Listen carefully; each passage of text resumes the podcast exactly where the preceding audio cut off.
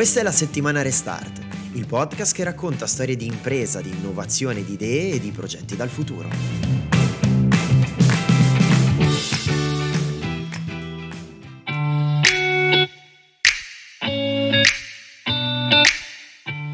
E allora bentornati a questa nuova puntata della settimana Restart. Con il nostro ospite di oggi approfondiremo diversi temi, perché parleremo prima di tutto di turismo e di come è cambiato a seguito della pandemia. Lo faremo non a caso, perché al nostro microfono sta per arrivare Paolo De Nadai, presidente di One Day Group, che al suo interno, tra le altre cose, ha la community di viaggio WeRoad.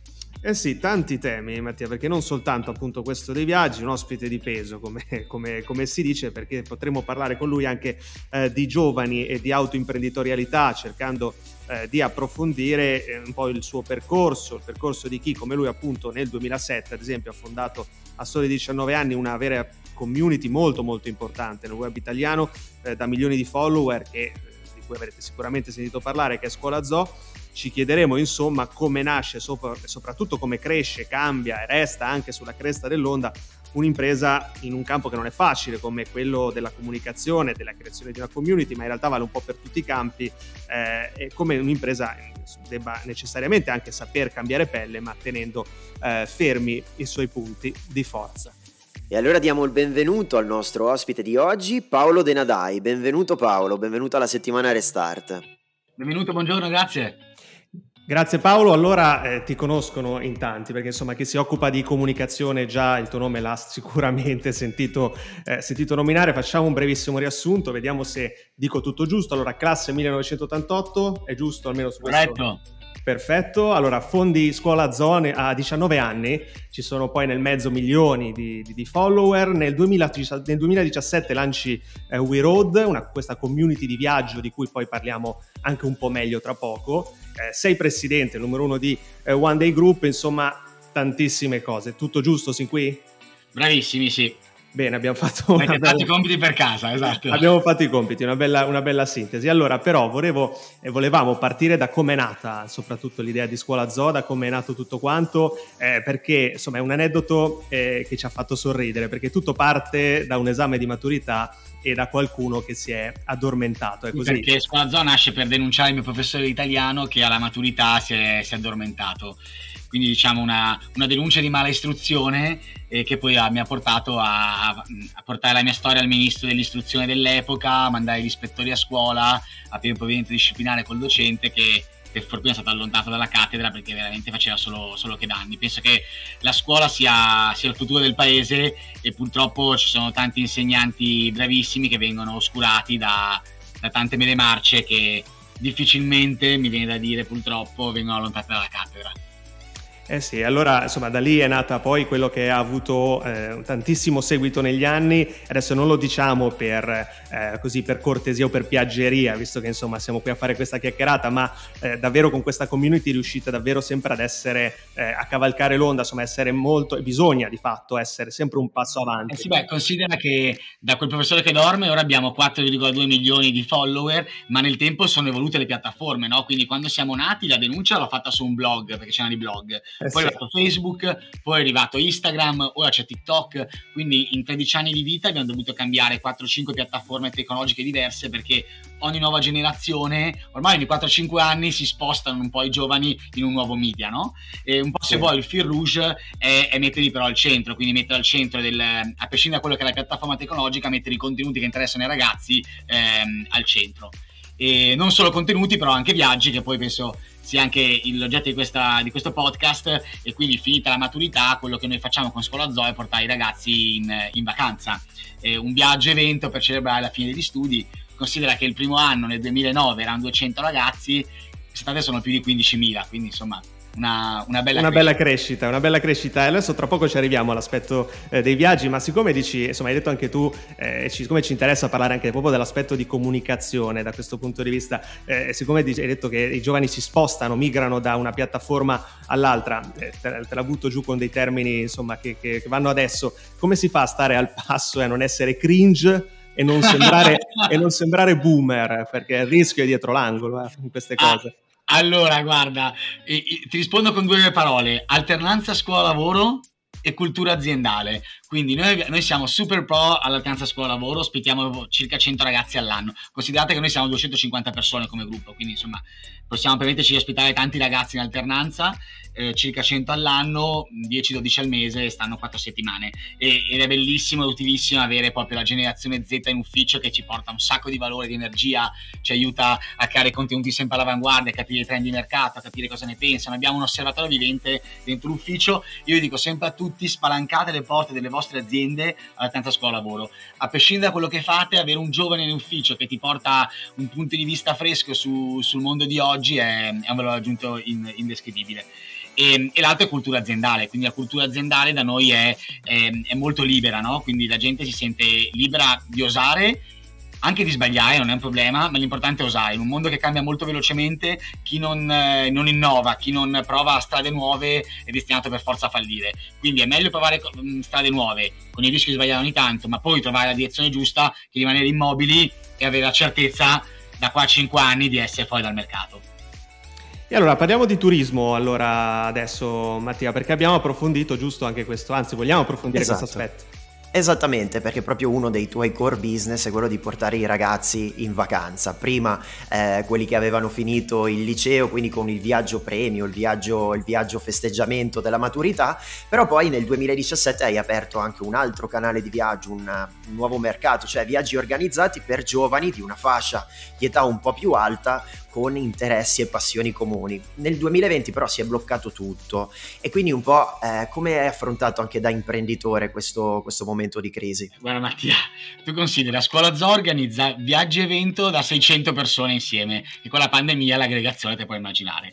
WeRoad organizza viaggi lungo raggio con i confini chiusi, quindi diciamo stati 2 anni abbastanza complessi per noi durante la pandemia. I primi mesi mi ha fatto altro che tirare remi in barca, sfruttare la cassa integrazione e sperare i momenti migliori. Ma poi abbiamo capito che questi momenti migliori sarebbero in realtà arrivati dopo almeno 2 stagioni estive, e ci siamo rimboccati le maniche. Quindi abbiamo completamente reinventato quello che è il portafoglio prodotto, dal lungo raggio all'Italia mediterraneo. E quindi veramente voi immaginate che WeRoad prima della pandemia aveva circa 120 destinazioni, tutte a lungo raggio, 90% a lungo raggio.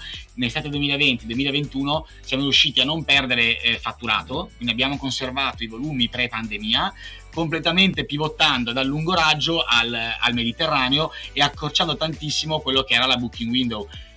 Adesso un po' il trend, diciamo, la problematica che dobbiamo affrontare come tour operator è la gestione dei last minute. Prima c'era una booking window molto elevata, perché uno pianificava per tempo quelle che erano le proprie vacanze. L'incertezza se vuoi anche delle norme legate al Covid, delle restrizioni eccetera, fa sì che oggi è tutto last minute. Quindi le 2 complessità che abbiamo dovuto gestire durante la pandemia, che continuano un po' anche oggi, sono le restrizioni, quindi cambiare quelle che sono le destinazioni turistiche e quello che è il programma, vedi l'aggregazione di ScuolaZoo eccetera, tamponi per tutti, insomma abbiamo fatto tutto un lavoro, dei protocolli incredibili, e la gestione della last minute.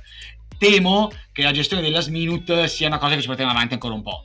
C'è tanta incertezza, certo. Aprite i giornali, sembra che ci sia cioè la cronaca nera costante, no? Quindi i giornali non aiutano a far ripartire l'economia, a far ripartire l'ottimismo e la serenità nel prenotare le vacanze. Quindi siamo veramente tutto una sminuta.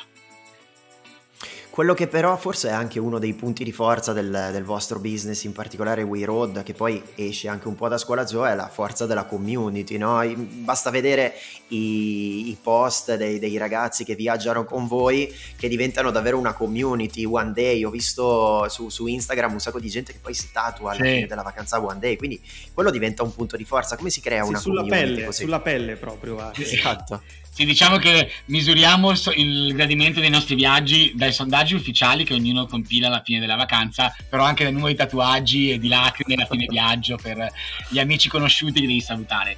Ma hai detto una cosa molto intelligente, cioè la parte di community è la chiave del nostro successo, e penso che sia un po' il trend che il mondo del turismo in generale dovrebbe seguire, ma in generale un po' tutto il mondo dei brand dare to consumer, no? Targetizzare sempre di più quello che è il tuo segmento di mercato e adattare il tuo prodotto alle esigenze di quella community. Cioè, cos'è la community? La community alla fine è un'aggregazione di persone che hanno un interesse, un hobby o un'età anagrafica, un background simile. e alla fine questo qui ti permette di offrire un prodotto tailor made su questo tipo di community e di fare un marketing ad hoc per quel prodotto e quella community. C'è win-win da entrambe le parti, quindi io credo veramente che il futuro sia questo, riuscire a geolocalizzare, targetizzare sempre di più una singola community, però portarla a scala, perché sennò diventa una roba da nanismo tipico della PMI italiana, che assolutamente non voglio passare questo messaggio, no? Certo. Questa è una cosa grande, globale, ma locale.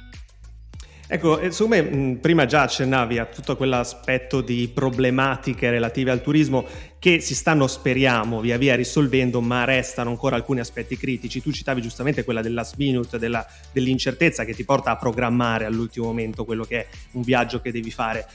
Ci sono casi, ad esempio, leggevo recentemente del Giappone, in cui per esempio andare è ancora molto difficile, come se insomma è molto difficile avere il visto, diciamo così. Ha riaperto recentemente soltanto ad alcuni gruppi, quindi è come se il turismo avesse anche un po' cambiato pelle. È così? Secondo te torneremo a un tipo di turismo come quello ante pandemia, o ci sono davvero delle cose che non si recupereranno più? Sì, ci sembra lontanissimo, ma fino al 28 febbraio, quindi pochi mesi fa, era vietato per gli italiani viaggiare fuori dall'Unione Europea. Siamo stati il paese con le restrizioni più dure a livello turistico. Il nostro ministro Speranza ha fatto di tutto per far fallire l'intero comparto, poi hanno riaperto le frontiere per gli italiani, ma non tutti i paesi avevano aperto al turismo, no? Quindi la parte di outgoing non era possibile fare in tutti i paesi. Il Giappone, che citi tu, è stato l'ultimo a riaprire e ancora ha delle restrizioni, bisogna andare soltanto con un tour operator organizzato, ci sono poche decine di migliaia di visti a disposizione, eccetera. Quello che penso che è avvenuto negli ultimi 2 anni è stato, se vuoi, una lotta a guadagnare quote di mercato. Se noi pensiamo a Dubai, che è riaperto subito, pensiamo alle Maldive, pensiamo a tutta una serie di paesi LATAM che ha scelto di aprire prima di altri, hanno rubato quote di mercato e alla fine i trend, oggi è tutto disintermediato, no? Quindi l'utente finale acquista direttamente dal tour operator il pacchetto e lo acquista in paesi che sono mossi prima degli altri, e quindi alla fine io penso che se tu guardi, se zoomi in alto, il turismo è un'industria che è sempre crescerà in paesi che saranno più, diciamo, turismo friendly. Insomma, una guerra di competitività, insomma, anche in questo caso, a chi si adatta meglio. Ma se ti guarda l'incoming, scusa se ti interrompo, ma l'incoming, cioè noi, avendo aperto per ultimi i nostri confini, abbiamo regalato milioni di turisti alla Spagna e alla Grecia. Cioè noi non ci siamo resi conto dei danni che ci siamo fatti, che si sono mosse diversamente, assolutamente. Ma in più, scusa, solo un flash, visto che appunto sei chiaramente del settore, insomma sei dentro al settore, e in più c'è questo problema, e allarghiamo lo sguardo anche all'occupazione, così magari poi parliamo anche del tema successivo, ma questo problema negli aeroporti, questo caos che si è creato, queste code infinite, insomma ormai è una sfida arrivare con il tuo bagaglio con te, insomma, che te riesci a portartelo dietro, perché c'è caos negli aeroporti.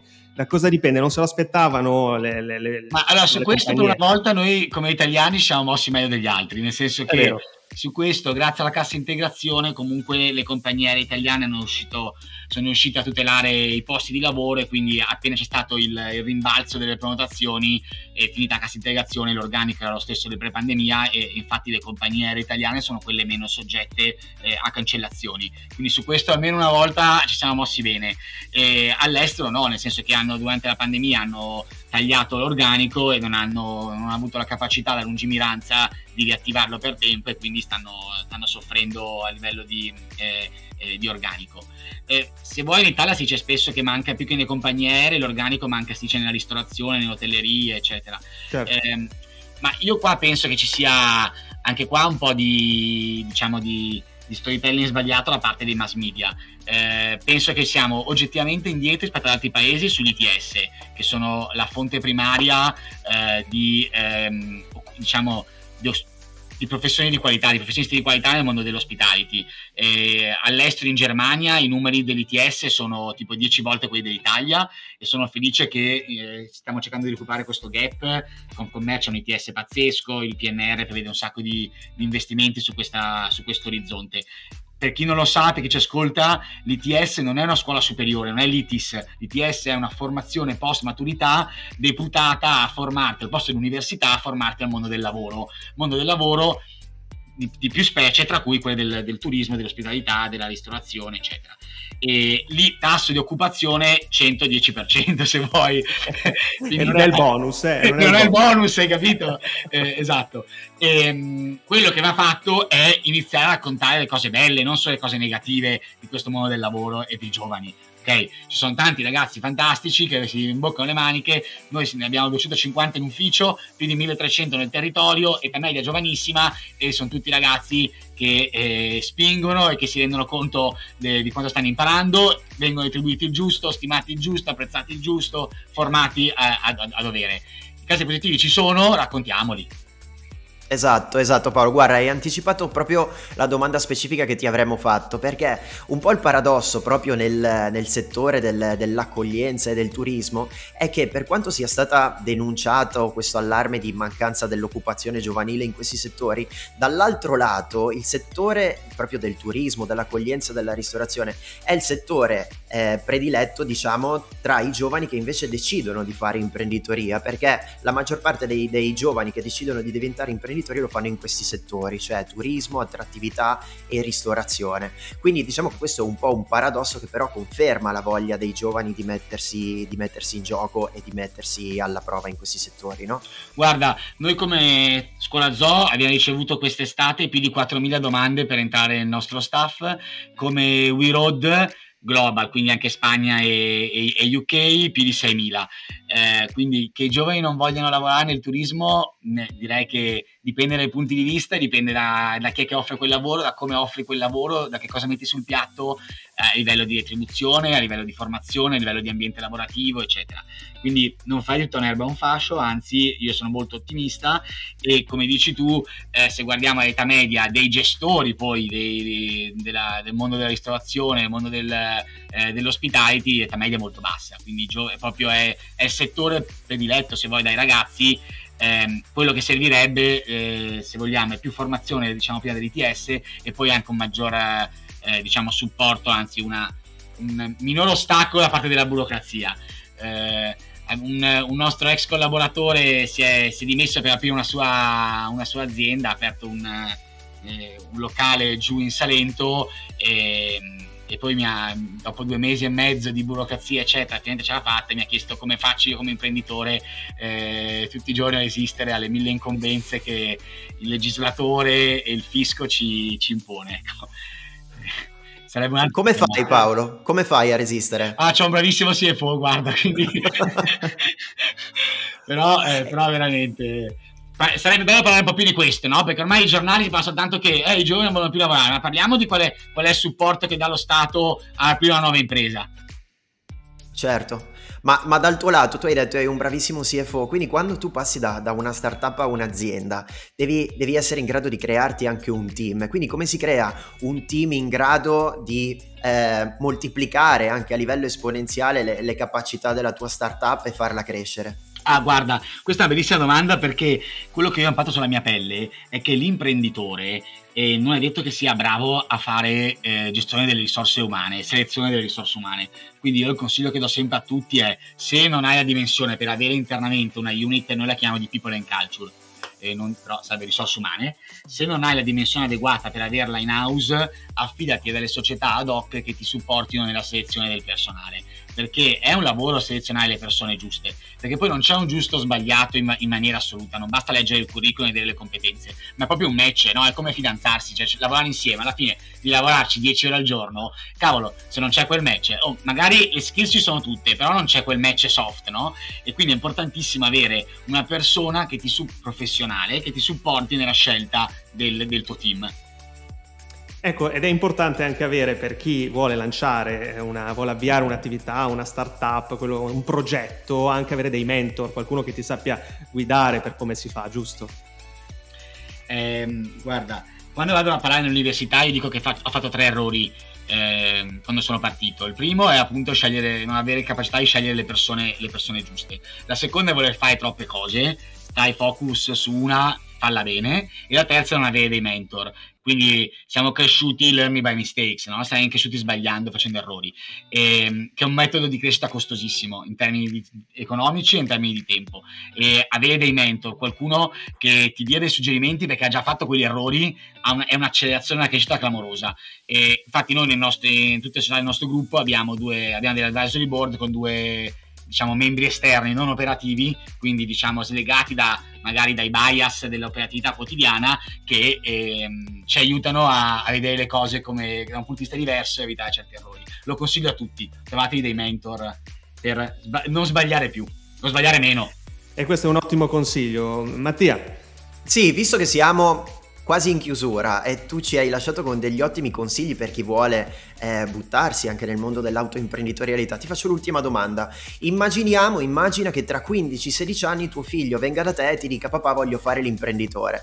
Uno, qual è la tua reazione? E secondo, qual è il percorso che gli consiglieresti di fare? Se è un percorso che gli consiglieresti, ovviamente.